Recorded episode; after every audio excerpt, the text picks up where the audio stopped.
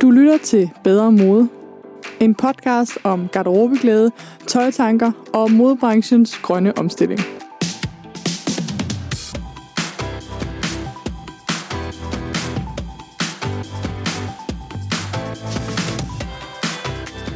Velkommen til episode 14 af Bedre Mode. I dag der skal det handle om én særlig beklædningsgenstand. Eller faktisk flere, men øh, en øh, beklædningsgenstand, som har ændret sig meget i løbet af årene. I dag der skal vi nemlig snakke om undertøj og nok hovedsageligt brysteholdere. Og det glæder jeg mig helt vildt meget til at dele den her snak med dig. Og man kan ikke snakke brysteholdere uden også at snakke kvindeidealer og kropsidealer. Og det er faktisk allermest det, som snakken handler om, fordi den måde, vi vælger at pakke vores bryster ind på, siger rigtig, rigtig meget om, hvilke idealer, der findes i samfundet. Og øhm, det var noget, som Elsa og jeg vidste, at vi gerne ville have noget med om i vores bog, og især her i podcasten. Og øh, derfor fandt jeg den her gæst, som jeg har glædet mig helt meget til, at du skal møde. I dag der øh, er det nemlig Frederikke Hej, som er med i studiet. Hun er etnolog og ekspert inden for, hvad man kunne kalde historisk dambladstof. Ja, det lyder måske lidt mærkeligt, men øh, jeg vil lade Frederikke selv forklare dig, hvad det betyder. Frederikke har, udover sin øh, store viden, en fantastisk evne til at formidle historiens idealer uden at dømme dem. Og det har jeg nok ikke så stor en evne for. Som du vil høre, så er jeg ikke lige så god til at lægge mine egne følelser og holdninger på hylden, når det kommer til, hvordan samfundet har set kvindekroppen. Det her, man måske kan høre, at jeg ikke er en objektiv journalist, men mere en øh, passioneret ildsjæl, som altså også kommer til udtryk med mine egne holdninger. Jeg har ud over Frederikkes ord og mine holdninger, krydret episoden lidt med forskellige undertøjsreklamer fra forskellige tider. Der er ikke nogen af de her reklamer eller lydspot, der øh, er sponsoreret i episoden, men jeg bruger dem til at understrege, hvordan vi har snakket om kvindekroppen gennem tiden. Og så en sidste lille intromeddelelse. Hvis du synes, jeg lyder lidt anstrengt i stemmen i interviewet, og jeg drikker en hulens masse vand, så er det fordi min stemme næsten var forsvundet den dag, vi optog det her. Den er heldigvis tilbage, og øhm, jeg håber alligevel, at du øh, kapster herfra det og hører Frederikkes kloge, kloge ord.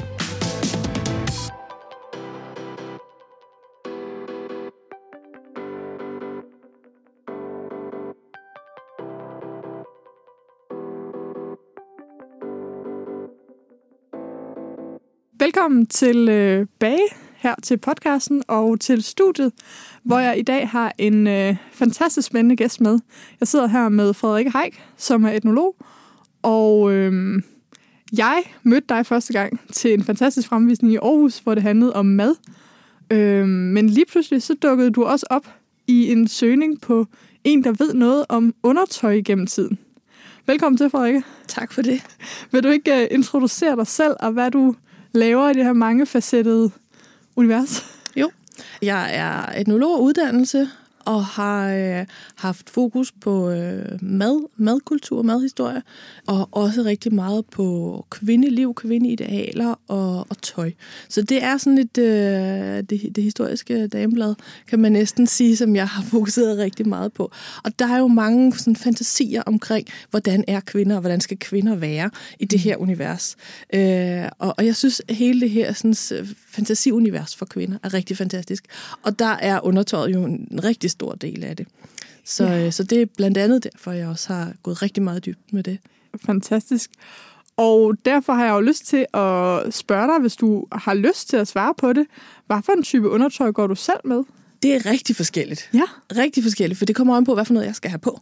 Mm. Altså, jeg tager det undertøj på, som passer til, øh, til det, jeg tager på. Og jeg kunne godt, jeg kan godt finde på at, at iføre mig også tøj fra 1910.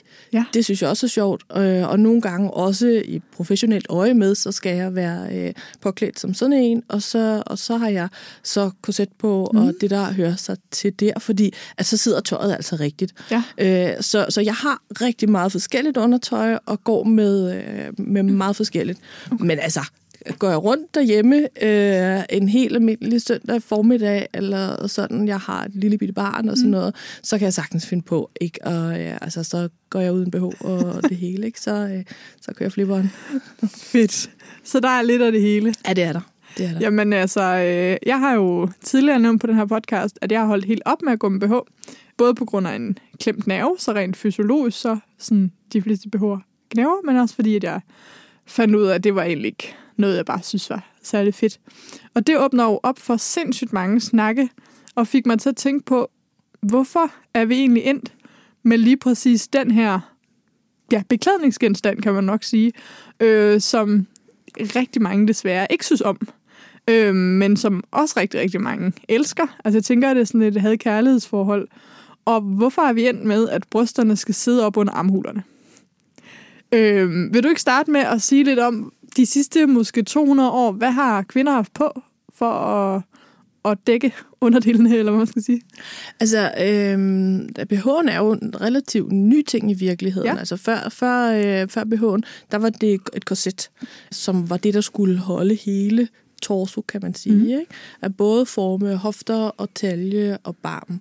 Og når man kigger sådan tilbage til, øh, til, til korsettet, så er det ikke bryster, så er det en, en barm. Altså sådan en, en, en monobarm. Mm. Øh, og derfor er der heller ikke rigtig tale om en, en BH, øh, som holder brysterne på den måde, som vi kender til dem som Nej. to forskellige. Der skal vi op øh, efter, efter Første Verdenskrig. Så idealet øh, i 1900-tallet var øh, en monobarn, simpelthen. Ja. Monoboob. Ja, lige præcis.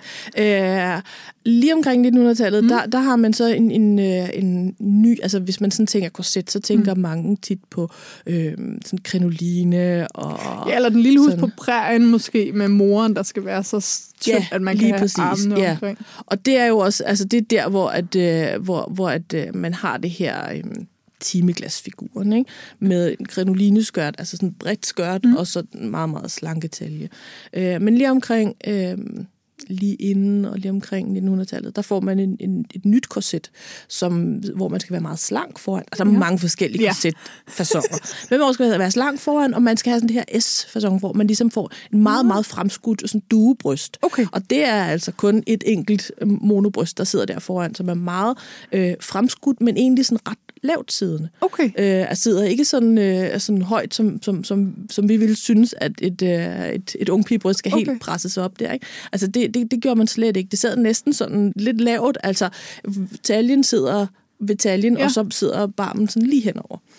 Og, og det er sådan, øh, det er det sidste meget voldsomme korset, man har. Så kommer der sådan et lidt langagtigt korset, øh, hvor man begynder simpelthen at flytte det ned under barmen det støtter lige barmen til sidst, og så får man korsettet, der bevæger sig langsommere og langsommere ned, som til sidst bliver en hofteholder. Og der er man jo okay. så nødt til at have noget andet til at holde på, ja. på brysterne.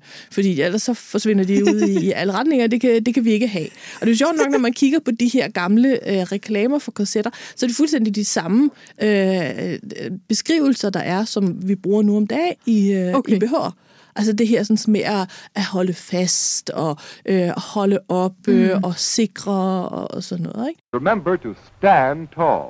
We know today that girdles and corsets are supposed to support and protect the figure. Og har det altid været et æstetisk ideal, eller, eller har man også på et eller andet tidspunkt øh, fundet ud af noget sådan sundhedsmæssigt med, at det er bedst, at kvinders bryster, eller har man underbygget det sundhedsmæssigt? Øh, ja, altså det har man øh, altså også med korsettet. Ja. Altså, da, da man har det her lidt voldsomme mm. øh, duebryst S-forms korset der, der doner man jo på, på stribe, mm. fordi man kan ikke rigtig få vejret, man kan ikke holde sig ordentligt på i ryggen og sådan noget. Ikke? Øh, og, og også med timeglasfiguren, mm. hvor man skal have en meget slanke talje. Og der er der læger, der siger, jamen selvfølgelig skal kvinder have korset på, fordi det er jo det her svage køn. Så hvis det er, at de tager korsettet af, jamen de falder jo nærmest sammen, ikke? Ja. Eller og sådan nogle, de går jo besvimer, så de brug for det her metalkorset til ligesom at holde dem op, ja, okay. ikke? Og så er der jo også de modsatte ryster, som siger, nej, selvfølgelig skal, altså hvis man ikke havde det på, så ville man nok ikke gå og dåne hele tiden, ikke?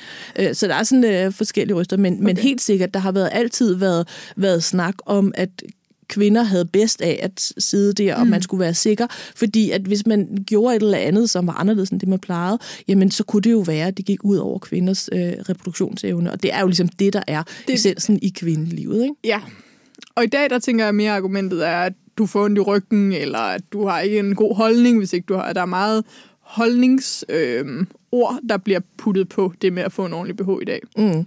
Ja, men det giver jo også lidt sig selv, at hvis du har det her stramme korset på, så har du altså en god holdning. Du kan næsten ikke sidde ned. Så det er også et levn, tænker du tilbage fra den gang? Nej, der, det var ikke i talesat på den Nej. måde, fordi at det fandtes slet ikke. Altså, det, der, det, der, du havde dit korset på. Selvfølgelig havde du det, og så kunne du lade være med at have det meget, meget stramt på. Mm.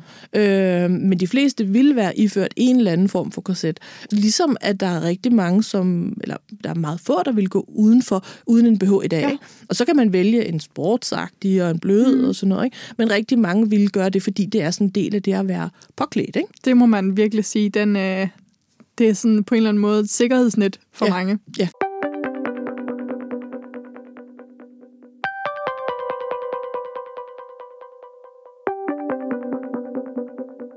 Okay, så på et tidspunkt så bevæger vi os hen. Korsettet bliver til en hofteholder. Ja. Og brysterne skal holdes på faldelas. Ja. Hvad kommer der så?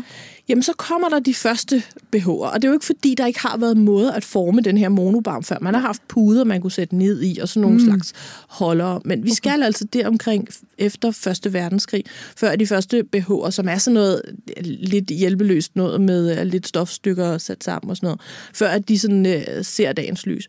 Og vi skal op omkring 20'erne, før at man, uh, man har noget, der sådan er decideret uh, til at købe. Okay. Men det er meget sådan nogle øh, bandagebehårer, øh, som egentlig er bare sådan en, et fladt stykke, Okay. som skal selvfølgelig holde på brysterne, men i særdeleshed øh, gøre dem flade. Fordi det var idealet. Det var idealet. Det var det her sådan garçonne- eller drengefiguren, ikke? Okay. hvor det handlede om øh, kort hår, og ingen barmer, ingen hofter. Og, Kan man så forestille sig, at et fattige måske bare har brugt almindelig gase? Eller bare et stykke stof. Altså, Ja. det, de er meget, meget simple. Det er bare Okay. sådan et, et rundt stykke med nogle øh, hægter i, og så stropper på. Det er virkelig, ja. virkelig enkelt. Men det er jo heller ikke alle, der har været iført. Altså, det er jo det, er jo det nye og ja. tidens mode og sådan noget. Ikke? Øh, så, så jeg tror også, at der er rigtig mange, som ikke har gået med noget. Ikke? Som bare har ladt dem hænge. Hvis du har været ung, og du har haft de bryster, som har passet til figuren, ikke? Ja. Nej, en, en ældre fruentimmer, øh, hun har ikke. Hun har beholdt sit korset på. Det har hun. Altså, og, og det har de op igennem tiden. Når man, øh, man skal godt om omkring 2. verdenskrig, før at, øh, før at de ikke stadigvæk eksisterer rundt omkring. Og i særdeleshed hos de ældre damer. Ja. Men igen, der findes mange forskellige korsetter, øh, og nogle mere komfortable mm. end andre, og nogle mere stramt siddende end andre. Ikke? Okay. The silhouette of the 20s was straight and slim, and as narrow as possible on the hips. Legs became important, and rayon stockings came in to show them off. The broad waist became a cult. 29 or 30 inches was quite normal. Once again, it was the corset that imposed the line. Op i 30'erne, Ja. Der begynder man at have Jeg glemmer, rigtige at det går så hurtigt i 1900-tallet. Der er mange Ja, måder. det gør det. Det gør det. Lige omkring øh, i 30'erne, der begynder vi at få en BH, som, som vi kender som en BH. Okay. Med to skåle, øh, en til hver, og, og, og modne frugter, der kan hejses op og ned. Ikke? Og der begynder man så at, at hejse op og ned. Okay. Så der bevæger brystet sig opad igen, eller hvad? Der bliver de sat på den normale plads, skal vi sige. Ikke? Og er den det en 15-årig naturlige- piges plads? Det er det. Det er det. Men der kan den jo sidde højere og højere, ikke? Når vi kommer op i, i 50'erne med torpedobehov og sådan noget, der sidder, der- altså det er jo virkelig en, en mærkelig fasong, ja. øh, brysterne får på det tidspunkt der, ikke? Så, så det er sådan den, den mere naturlige, fordi der er ikke særlig meget støtte i de her tidlige BH'er. De er, har sådan for, forstærket med nogle syninger, og der er ikke meget elastik i eller noget, så det er ikke sådan egentlig en synderlig øh, komfortabel og praktisk ting at gå med. Nu har jeg lyst til at spørge, jeg ved ikke, om man ved det, men hvad gjorde buttede piger? Og jeg ved selvfølgelig godt, at vi var generelt mindre dengang og sådan noget, men der må altså alligevel have været en, en del af befolkningen, som var godt udstyret. Jamen, de gjorde det det samme som, som de andre. Okay. Altså, øh, i 30'erne, der findes forskellige, og du kan, har altid kunnet gå til en, øh, som har kunnet sy mm. den slags, Okay. der passede. Men der er forskel på, om man du kunne købe det som sådan stangtøj, øh, eller om du selv har kunnet. Eller sidde og lave det selv. Altså, ja. det, det findes. Der er jo en del forskellige, og også sådan nogle ret sjove. Altså, jeg har sådan nogle øh, pussy armebehår liggende og sådan noget, ikke? Som er sådan mærkelige med knapper og sager, og man tænker, hvad er det for noget, ikke? Øh, sådan bandage-ting. Ja. Øh, så, så, så det findes, og det har man gjort. Og Altså, der, der er jo en del af de her, når, når, vi tænker tilbage til korsettiden, så har du haft noget ind under dit korset, mm. og så har du haft noget uden på dit korset. Og det ligner sådan en lille bitte bluse, Ja. sådan et, øh, et, et overliv. Og de overliv, de får mange forskellige øh, liv bagefter, Ja. og også som omsyede ting til BH'er, som man jo har be- bibeholdt den mm. der, sådan, så når, sådan, når korsettet det ligesom har, har, har bevæget sig nedad. Ikke? Ja.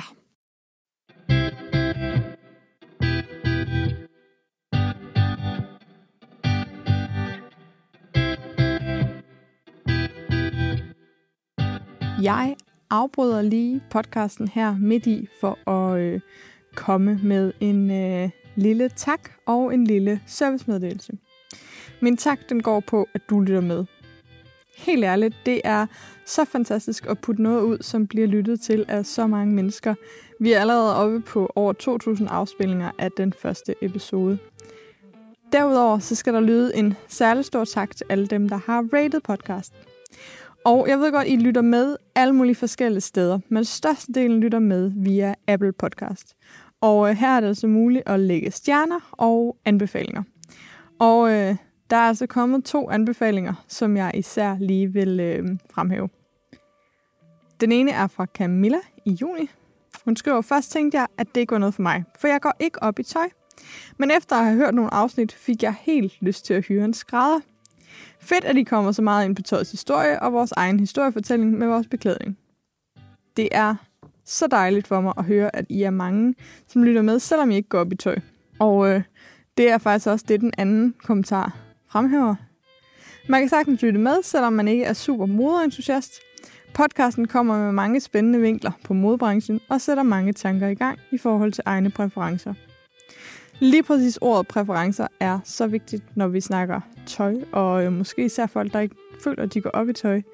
Fordi det handler om at øh, stå ved sine præferencer. Og det håber jeg, at øh, vi kan være med til at give en lille indføring i her igennem podcasten. Hvis du lytter med igennem nogle andre podcast-apps, hvor der er en mulighed for at rate, så vil jeg også være super glad for, at du gør det. Det betyder også meget, hvis du deler en episode på Facebook eller på Instagram eller med dine tætte venner i virkeligheden. Alt for, at vi kan sprede ordet, det betyder rigtig, rigtig meget for, at øhm, det bliver ved med at være fedt at lave den her podcast, og at jeg måske kan tiltrække nogle endnu federe mennesker og potentielt sponsorer i fremtiden, så vi kan blive ved med at holde den her spændende, spændende tøjsnak kørende i lang tid. Men ellers så bare tusind, tusind tak for den fornemme modtagelse af podcasten. Jeg er meget, meget overvældet.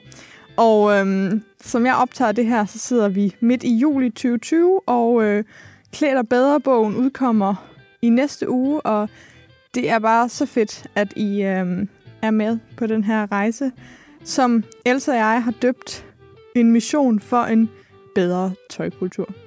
Og så må vi hellere komme tilbage til Frederikke og øh, kvindeidealerne.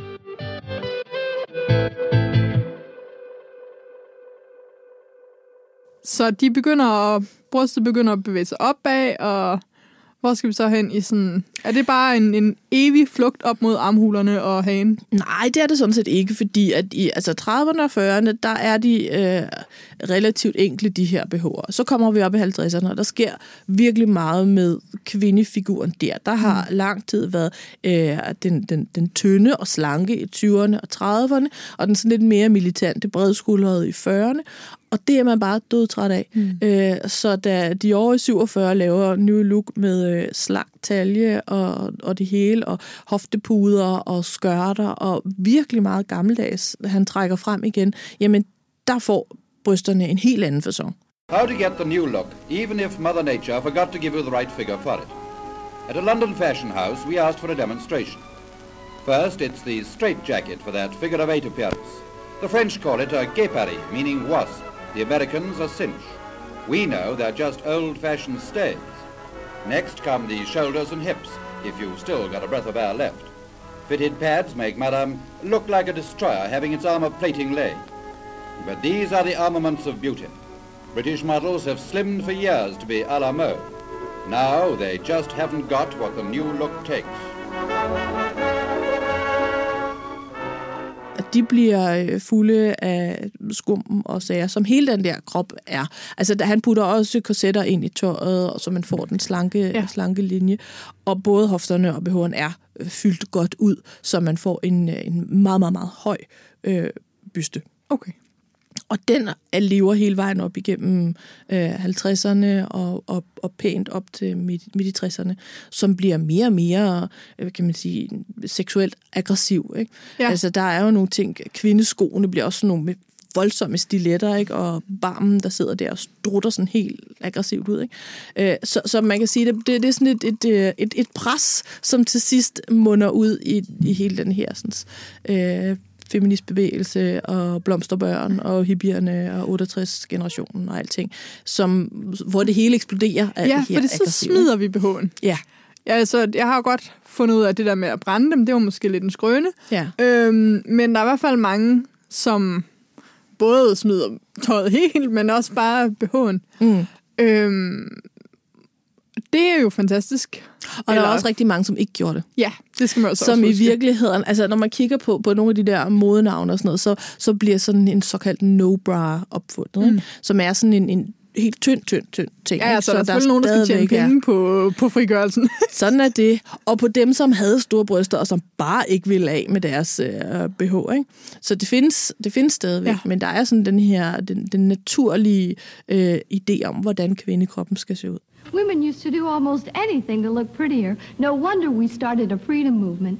No nonsense control top pantyhose has started a freedom movement too. You get the trimming and firming you want, and all the comfortable freedom of movement you need. This unique ribbed panty is the secret. No control tops made just like it. Men så vidt jeg ved, var det ikke særlig længe. Eller hvad? Altså, der er jo mange, man hører om, som ja, smed den, måske også fordi de var unge i 70'erne, men som så senere har taget en BH på igen. Det var vel ikke en langvarig trend? Jo, det var det okay. faktisk. Det var det faktisk. For dem, som gjorde det. Ja. Øh, fordi der, der, der lever hele vejen op igennem 70'erne.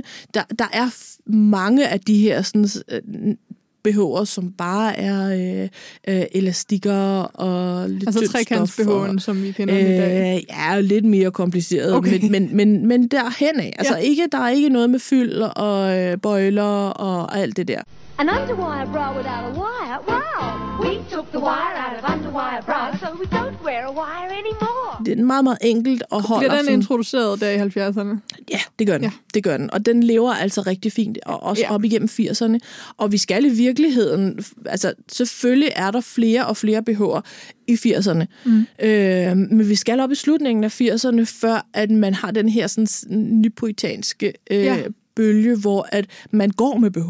Vil du ikke lige snakke om det? Fordi hvad er det, der sker der lige pludselig med Jo. vores Jo. kropsforskrækkelse? Altså, jeg vil sige, at jeg, jeg, jeg synes også, det er lidt interessant, hvad der sker i 80'erne først, hvis det er, at vi øh, ikke skal op. Det er Øh, fint. men men øh, i 80'erne, så begynder man at tage BH'erne på igen for sjov. Okay, og det er ja, jo det er ligesom- lidt interessant. Ja, det er der, hvor, hvor at man før har haft BH'erne som noget, der, der skulle holde og ordne og sådan. Men i 80'erne, så begynder man at fremdrage mange af de undertøjselementer, som man har set før. Mm. Altså også hofteholderen, for eksempel, ikke? Ja. som jo siden man fandt på at lave strømpebukser, der var lukket sammen der i midten af 60'erne, øh, så, så har den ikke eksisteret. Man tager det på igen som pynt. Øh, og øh, corsager og alt det der. Vi Sådan, kan alle sammen se Madonna for os. Lige præcis, ikke? Øhm, og, og det kommer og er nyt, og der er BH'en også ind igen på en ny måde, hvor at man, man ikke former kroppen. Tidligere så har alt det undertøj, der har været, det har været noget, der på en eller anden måde skulle forme kroppen på den rigtige måde. Hvor i 80'erne, der er det ikke så meget formning af kroppen. Der er- går du ud og laver din aerobics og, sådan, og så øh, og spiser din fedtfattige mad, og så får du den perfekte krop. Og så er undertøjet også BH'en bare sådan en pynte ting mm. udenpå, ikke? Så der er masser af gejl, der skal pynte af gammeldags dags og sorte blonder og Ja. ja. den slags. Ikke? Øh, men der er stadigvæk op igennem 80'erne virkelig mange, som for eksempel ligger øh, topløse på stranden. Mm. Øh, så selvom at 80'erne jo også er sådan et, et, et, et, et uh, jubi-årti og penge og mærkevarer og sådan noget, så er der stadigvæk sådan relikt fra, fra 70'erne, hvor at det er okay, at man også viser øh, brysterne, som de er og også ikke har, har BH på. Så vi skal op sådan omkring 90'erne, før mm. der kommer den her sådan, nye bølge af, at nu, er, nu skal brysterne virkelig formes. Ja. Øh, først med, øh, med sådan Wonder Bra og Ultra Bra og alle de Og her. hvorfor sker det, hvis vi har egentlig haft nogle ret frigjorte årtier, hvor man legede lidt mere med det, og, og man måtte lidt det hele? Jamen, alting vender sig jo hele tiden imod hinanden, Ja, ikke? så det er pendulet, der svinger. Lige præcis, og, og sådan, sådan er det også, og, øh, og, og, og så finder man på noget nyt inden for, altså teknologisk, mm. at nu kan, nu kan brysterne ikke, det her, og man får nogle nye øh, ting i forhold til de formstøbte kopper. Wow. Now a D look that's dynamite. A C look that's captivating. A B look that's beautiful. Introducing three fabulous new support can be beautiful bras from Playtex. som kan holde og forme på en anden måde, ikke? så man får nogle andre bryster, og man får også et, et, et lidt andet, øh, hvad skal vi sige, ideal omkring, hvad er det at være feminin. Ja. Øh, I 90'erne har vi også Spice Girls og Ja. øh, hele det her med øh, girl power, og det er okay at være en kvinde og have kvindetegn mm. på, som er stærke. Så lige pludselig så kan det at vise dine bryster frem også være et tegn men på, vise at dem du frem er... på den øh, Ja. Støttede, meget pushet op måde. Åh oh ja, bevares. Mm, På den rigtige måde, naturligvis. Ikke? Men, men det stadigvæk bliver sådan en, en, en frigørelsesting at gøre. Mm. Øh, hvor at i 70'erne, og, og der var der var det, når du var en stærk kvinde, så var det ja, intet køn, kan man sige. Ikke? Kønsløst eller, sådan, Ja. eller, eller maskulin. Det er ikke så det, en, en uh, jubi-kvinde, hun ville måske være iført corsage indenunder, men et par meget, meget, meget brede skuldre på hendes jakke, hun havde udenpå. Ikke? Så på den måde, så, så, så, så vender det lidt mm. med, at det er okay at tage de her kvindelige tegn på sig og være øh, kvinde, som er stærk. Men du det. siger også noget meget spændende i forhold til øh, det teknologiske. Altså så snart der er nogen, der opfinder noget, så markedsfører de det jo markant. Og man kan sige, at vi altså, reklamens magt har jo især været, men der begynder også at komme noget internet og noget forskellige ting op igennem, i hvert fald nullerne og sådan noget, som gør, at man kan markedsføre nogle nye teknologiske fremskridt helt vildt. Mm, Og noget ja. plastik måske også, som lige pludselig er meget, meget billigt.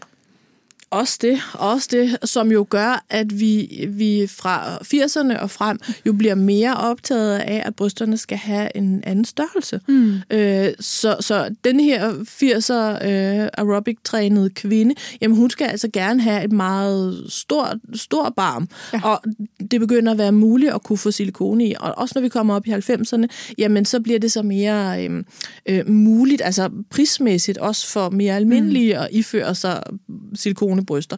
Og der bliver sådan en lidt øh, øh, anderledes idé om, hvordan ser naturlige bryster ud. I'd always wanted bigger breasts. Now I can wear low cut dresses without a bra and I have a cleavage. Samtidig med, at vi jo også får mere og mere af det her billedmateriale puttet ind mm. i, hvordan ser rigtige bryster ud, og de er store, og hvis de ikke er det, jamen så skal du også sørge for at have noget i, som får det til at se rigtigt ud. Ikke?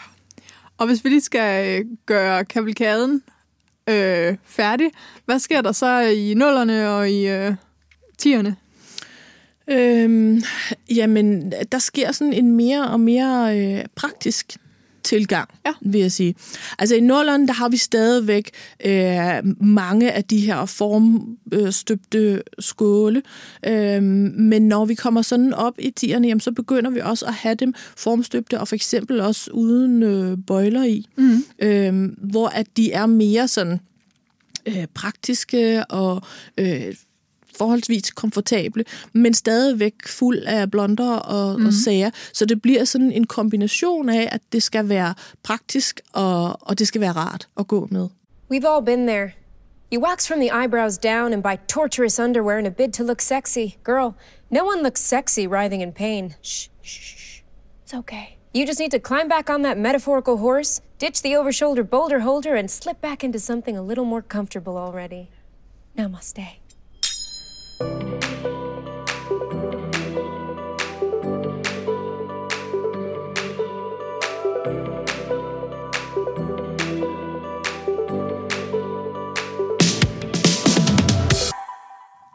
der nogensinde været et tidspunkt historisk, hvor kvinder egentlig bare fik lov til at gå uden nogen form for altså under tøjet? Øhm, Ja, øh, det har der da. Det har der da. Men vi skal noget tilbage i tiden, ja. ikke? Altså, hvis du kigger på sådan en, øh, en jernalderdragt, jamen, mm. så er der ikke synderligt meget øh, i sådan en, en peplers. Det er jo bare sådan et rør op og ned, ja. så der er ikke særlig meget, der holder der. Det er også længe siden. Det er sandt. Det er sandt. det, det er det. Men der er jo øh, masser af plads til ja. at, at, at, at bare have dem frem til, når man skammer de børn, der ligesom er. Ikke? Ja. Så vi skal så langt tilbage. Har det, øh, er det din opfattelse historisk, at formning af brysterne er kommet mest et krav fra mænd, eller er det noget, kvinder har pålagt sig selv? Jeg tror ikke, man kan sige det sådan, fordi at vi er jo ikke to forskellige øer, der, der Nej, er. er så, så, og, og hvad er det, øh, altså kvinder, hvad er det, kvinder har kunnet? Altså, mm. de har haft deres øh, frugtbarhed og øh, det at kunne lave børn, så er du en ung pige, der skal øh, vise sit værd, mm. øh, og dit værd er at kunne blive gift med den, der er rig og kan forsørge dig og dine børn bedst. Altså, jamen, så er det klart, at så gør, viser man sin frugtbarhed ja. på den bedst mulige måde, og så bliver det lige så vel en strategi for kvinden, øh, som det er noget, et, et pres fra manden. Mm. Ikke? Så, så jeg synes, at, at det hænger meget sammen, at, at ja, selvfølgelig. Alle, alle, alle synes, at det var en god idé at følge moden. Ikke? Og så kan man jo så snakke om overordnet struktur. Det kan man sagtens fra nu af til evig tid. Ikke? Men, men nu er de der jo, kan man jo, sige. Jo, jo, ikke? helt sikkert. Så vil man sige, at, at det, det fremskydende bryst er et frugtbarhedstegn. Og vil du sige, at det stadigvæk er det i dag, eller har det fået en anden symbolik? Ja, frugtbarhedstegn, det er hele formningen er, af, af kvindekroppen. Ja er det jo meget, og det skifter jo, øh, har været det her sådan, øh, frugtbarhed på forskellige måder. Ikke? Og det er meget tydeligt, at, at øh, det at være en, øh, den livgivende kvinde øh, har været, været tydeligt igennem alt det tøj, som kvinder har haft på, mm. bare med forskellige ting. Ikke? Altså indtil vi kommer op til, til 20'erne, hvor at det skifter. Og så har man det her mere øh, androgyne, maskulin. Og det er jo også mm. første gang, der hvor kvinderne rigtig kommer ud på arbejdsmarkedet efter, efter øh, under delvist ja. også under Første Verdenskrig, ikke? Øh, som jo lidt det samme look, som kommer der i 60'erne, hvor vi har hele den der opgang, ja. hvor 50'erne kigger tilbage til ja, det, det, sjovt, der var fordi før. Vi, så vi vender altid tilbage til, til det sådan meget frugtbare look igen, på en måde. Øh, det, det gør vi jo delvist, og jo sikkert også, fordi det er noget af det, der virker. Ikke? Altså, ja. hvis du gerne vil have en mand til at kigge efter dig, jamen, så, så, så hjælper det ikke noget, at du ifører dig sådan en bandage Så skal du gerne have et eller andet. Og vise, så hvis det er, at man gerne vil, øh, vil vise denne her frugtbarhed, som det er så banalt, altså seksuelt, det der virker, ja. jamen, så så er det det, man, man vender tilbage til. Mm. Og så nogle gange, så er der nogle andre bølger, hvor man så går den anden retning og, og har fokus på noget andet i kvindeidealet. Mm. Ikke? Og der kan man jo sådan sige, når jeg men generelt set i, i uh, 20'erne, der er det sådan, og i 60'erne, der er det sådan, i 40'erne er det til dels mm. sådan, fordi der er krig, og, og, og kvindeidealet er ikke yndig og feminin. Øh, men i 30'erne er det yndig og feminin, i 50'erne er det yndig og feminin. Ikke? Altså så på den måde, så, så, så, så skal moden jo også i sin essens hele tiden vise noget nyt. Mm. Og noget nyt, det er jo så, at man tager det gamle frem igen. Ikke?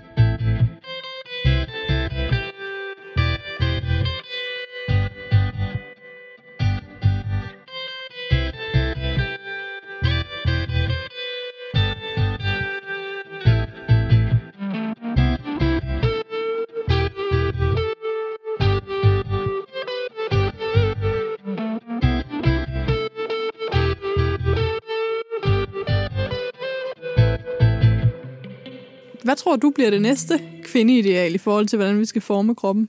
Jamen, jeg, jeg tror meget på det, eller det, som der foregår lige nu, øh, mm. som jeg kan se det, er jo meget det her med det, øh, det, det komfortable ja. og det, det praktiske. Øh, det skal kunne forme. Det kan man jo se, at de er jo støttende og formende, og mm. sådan, men du skal ikke kunne se, at de er der, Nej. Øh, behårene de er egentlig ikke så ofte, de der sådan helt neutrale, de er jo sådan formstøbt, ja. øh, uden bøjle, uden noget. Du kan ikke se, man har det på, hvis du har en stram t-shirt på. Så det bliver sådan en, en del af kroppen, der sådan er en øh, lille... Så man skal helst forme kroppen, men man skal helst ikke have, at nogen kan se, at man har formet kroppen. Nej, sådan er det. Øh, efter, efter vi ligesom har fundet ud af, at formningen af kroppen, det foregår altså ikke med et spiralkorset og en torpedo-BH. Øh, det ligger inde i, i hovedet og er totalt interpelleret i enhver ung kvinde, som, øh, som, som kigger på Instagram og ser, hvordan øh, Kim Kardashian ser ud, øh, når hun ikke har så meget tøj på. Hun har selvfølgelig sine formende ting i skuffen, og sine øh, strømmebukser, der kan forme, men hun tager dem sørme af, før hun tager øh, fyren ind i soveværelset. Ikke? Og, og, og på den måde, før i tiden, jamen der var det jo fuldstændig acceptabelt, at man havde det her undertøj, og man formede, og man blev formet af det, og det var en naturlig ting, og mere eller mindre pikant, men det var en naturlig ting af et kvindeliv, og man havde det her formende. Kunne man snakke om, at Hvor- det måske var mere ærligt så, og mere... Øhm, Man kan i hvert fald sige, at jeg synes, jeg synes ikke, at vi har det lettere nu, fordi at det er så etableret i os. Jamen, selvfølgelig, hvis du ikke har den rigtige krop, mm. jamen, så er det din fejl. Så er det, fordi du ikke spiser rigtigt, eller træner nok, eller øh, for, har ikke gået med BH, eller har gået med BH, fordi de hænger, eller har armet for længe, eller ikke har armet, for så får du altså kraft. Altså, der, der er så mange ting. Og samtidig så er der skyld, sådan lidt en, du skal bare elske dig selv, så vi skal ikke rådgive dig til, hvordan du former din krop. Det er jo noget, du selv må finde ud af ved at google på internettet, hvis- fordi det bedste er jo, at du bare kan elske dig selv uden øh, noget som helst. Ja, helt så naturligt. Og du elsker mest dig selv selvfølgelig, hvis du er rigtig, ikke? Jo. Så, så, så, så det er klart, og det sidder derinde, hvor at før der sad det lige så fint i gumbomiet.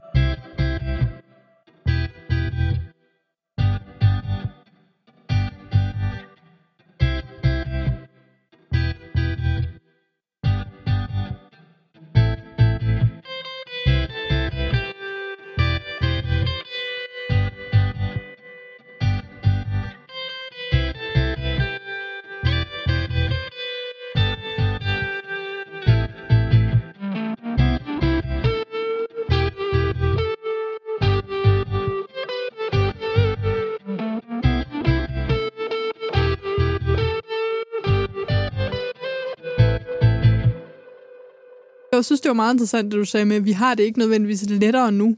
Er der et tidspunkt i sådan historien, hvor du tænker, altså hvis vi lader være med at tage jernalderen med, at øh, kvinden har det nemmere og sådan kropsligt og med formningsmæssigt og undertøjsmæssigt? Jeg, jeg tror, hver tid sin kompleksitet, ikke? Fordi så er det nogle andre ting, du forholder dig til. Jamen, det er da rigtigt nok, at man kunne sige, jamen i 70'erne, der, øh, der var det okay at gå uden BH. Men er det så lettere, og er det lettere for dem med de store bryster, som stadigvæk vil gå med en eller anden form for formning, fordi ja. at de får svamp nedenunder og ondt i ryggen? Altså, det, det, det, jeg, tror, det, er- jeg tror ikke, man kan sådan sige, om det der, det var lykken på det tidspunkt der. Det er jo i virkeligheden en fantastisk måde at slutte på. Men øhm, hvis du kunne ønske noget i forhold til, hvordan vi opfatter kvindekroppen og snakker om kvindekroppen, har du så en, en lille øh, øh, ønske der? Ja, jeg synes at nu vi snakker om, øh, om, om bryster, mm. øh, så kunne jeg da godt tænke mig, at, øh, at bryster ikke kun blev set som, som øh, det seksuelle objekt, som de ofte Ja. bliver. Ikke? Det, er jo, det er meget sådan, vi, vi fokuserer på brysterne, ikke? at de skal være store, de skal mm. være pakket ind, og det naturlige, det er, at kvinden har bryster på ja. for mandens skyld hvor at lige så snart, at det er for barnets skyld, og det handler om mælk og amning og sådan noget, jamen så er der straks folk, som siger, åh nej, hvad kan, det kan vi ikke se på, og hvor er det klamt, og hvad er det for nogle bryster? Mm. Hvor er det lige pludselig ikke er for mændenes skyld, det bliver for naturligt på en eller anden måde. Øh, og det, og det, kan, det kan vi ikke have, og det synes jeg er sådan lidt... Øh, øh, det synes jeg er synd. Ja. Det, er der, ikke- det er der ikke nogen grund til. Og der, der tror jeg, at kvinderne skal, skal eje deres egen bryster en lille smule mere. Helt sikkert. Og det synes jeg også, vi begynder at se bevægelser øh, nu, som, øh, som er i gang. Men, men spørgsmålet er, om, om det, jeg ser på Instagram, er en osteklokke, og om det kommer ud bredt i samfundet. Det er jo spændende. Ja, det man kan håbe. Man kan håbe. Jamen, tusind, tusind tak, Frederikke. Er der noget, øh, inden vi slukker for mikrofonen, du gerne vil have sagt omkring undertøjet? Øh, jeg, synes, det, det, jeg synes, det er sjovt, når man kigger på undertøj, Ja. at det er, øh, at undertøjet i virkeligheden er fundamentet for kvindeidealer igennem tiden. Ja. Og hvis det er, at man skal lege med forskellige kvindeidealer, mm. som jo det, vi kan få lov til at gøre nu om dagen, hvor vi må være alt, hvad vi har lyst til at lege med, at så er det okay, at man den ene dag kan lege med øh, 70'er-brysterne, og den næste dag kan lege med en torpedo-BH, uden at det er et problem, og at man så lettere kan gøre de forskellige ting, så det ser rigtig rigtigt ud. Hmm. Øh, og, og jeg synes hele den der sådan, leg med, øh, med undertøjet som fundament er enormt skægt, så det vil jeg bare opfordre folk til at kaste sig ud i. Fedt. Det synes jeg faktisk er en endnu bedre note at slutte på, fordi så løfter vi det lige op til det, det hele gerne skal handle om, garderobeglæden, at øh, hvis man føler sig lidt fastlåst i sit undertøj, så husk, at man må være lige præcis den kvinde, man har lyst til, og så prøv noget forskelligt. Super skønt. Jamen, tusind, tusind tak, og øh, vi lyttes ved. Du har lyttet til Bedre Mode, en podcast af mig, Johanne Stenstrup, produceret for Sustain Daily. Podcasten er klippet færdig af Annette Halstrøm, og vi er super glade for, at du lytter med. Inde på siden bedremode.nu kan du finde show notes, altså en lille beskrivelse af hver episode, samt de relevante links, der nu skulle være. Og jeg bliver også sindssygt glad, hvis du har lyst til at komme med feedback. Det kan du enten gøre inde på siden, hvor der er et kommentarspor. Du kan gøre det i din podcast-app ved at lægge en anmeldelse. Eller du kan gøre det på Instagram, hvor jeg også er under navnet Bedre Mode. Jeg vil sindssygt gerne høre, hvad for nogle tanker den her podcast har sat i gang for dig. Og hvis du har forslag til gæster, ting vi skal tage op, eller bare spørgsmål i det hele taget. Tusind tak, fordi du lytter med, og så ses vi, eller lyttes vi ved i næste uge.